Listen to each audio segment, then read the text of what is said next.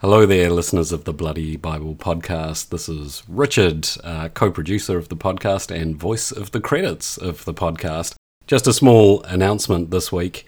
Unfortunately, due to COVID 19, I've been unable to get the final 11th episode ready to drop this week. It is coming, so please bear with us. In the meantime, if you would like to consider leaving us a five star review, that would be much appreciated. So please take a moment to do that and leave some comments. If you would like to hear a second series of the podcast, those reviews are going to mean a lot to making that happen. So, again, please share this with your friends. We don't have a promotional budget. We've relied on word of mouth to get word out there about the podcast. We're really proud of the work we've done. Please take the time to share it with others. Thanks, and we will have episode 11 to you as soon as possible.